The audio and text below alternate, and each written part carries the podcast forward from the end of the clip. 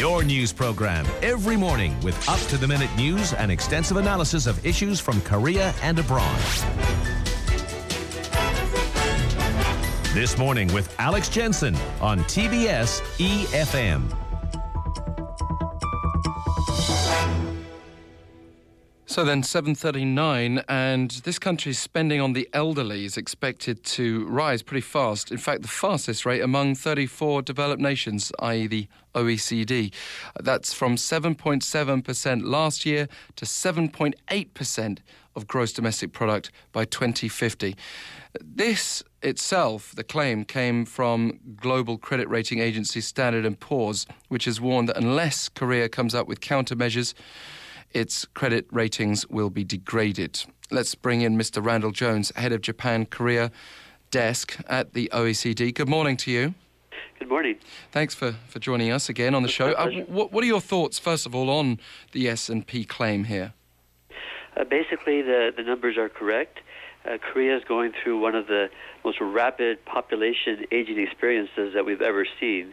Today, they're the fourth youngest out of the 34 OECD countries.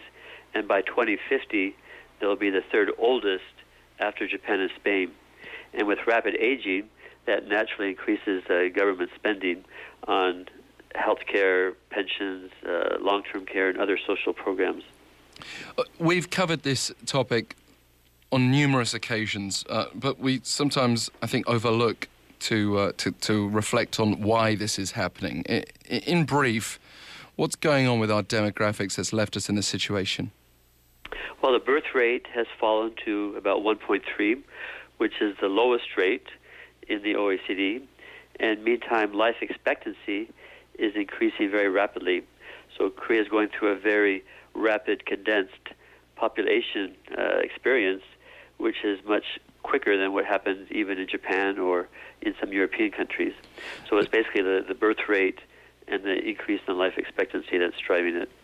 Yeah, I mean, not that we've got an ideal situation facing the elderly now, but it's problems facing young people that we hear most about in today's current affairs agenda. Youth unemployment, for example.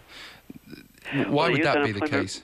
Youth unemployment in Korea, I mean, it's compared to Europe, I mean, it's still relatively low. In some European countries, we have 40-50% of youth unemployed. But it's a difficult situation in Korea, I understand.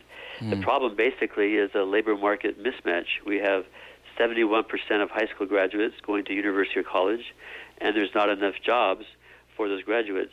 And meantime, the small and medium-sized companies have labor shortages.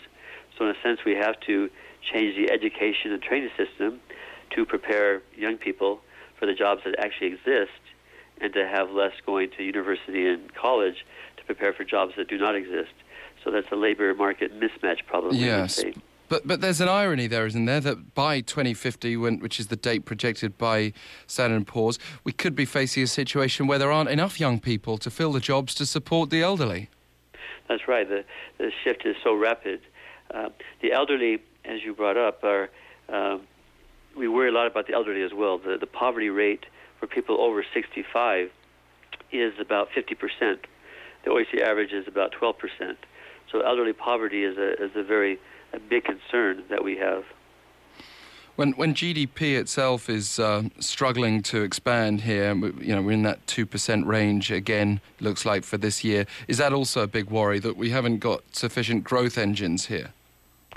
Well, I think Korea's potential growth, which we calculate based on labor force growth and productivity, has fallen to about 3%. And it's very important to try to boost productivity through various measures such as regulatory reform, more competition, more entrepreneurship, better education and training, as well as removing the obstacles that limit employment by women particularly and by young people. So there are various steps that Korea should take regardless of the demographic situation, to really try to improve its growth potential.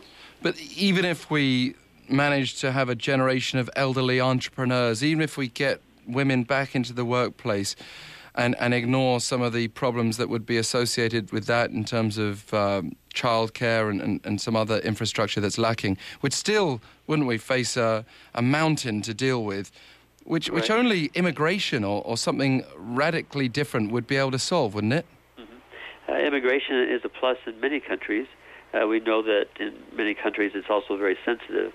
But to put things in perspective, Korea, by our measure, spends about 10% of GDP on social spending. The OECD average is around 21%.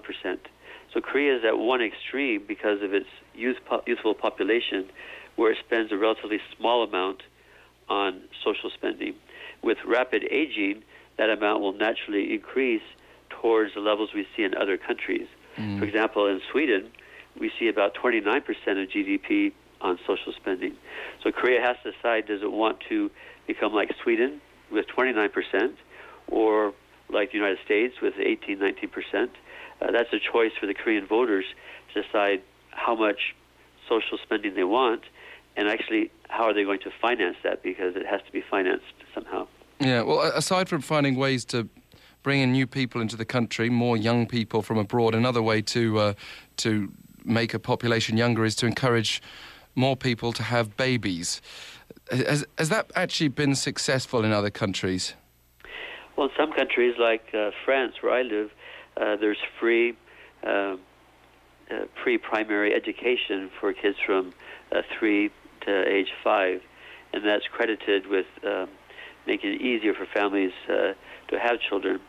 I think there are many policies that could be adopted to encourage both women working and having children. Mm. And that goes back to the quality and availability of childcare. It goes back to the question of work-life balance. In Korea, people work very long hours, much longer than the OECD average, and that's another factor that discourages people from having children and working. So there are policies that could be taken to try to make a better work-life balance, to try to encourage both work and families.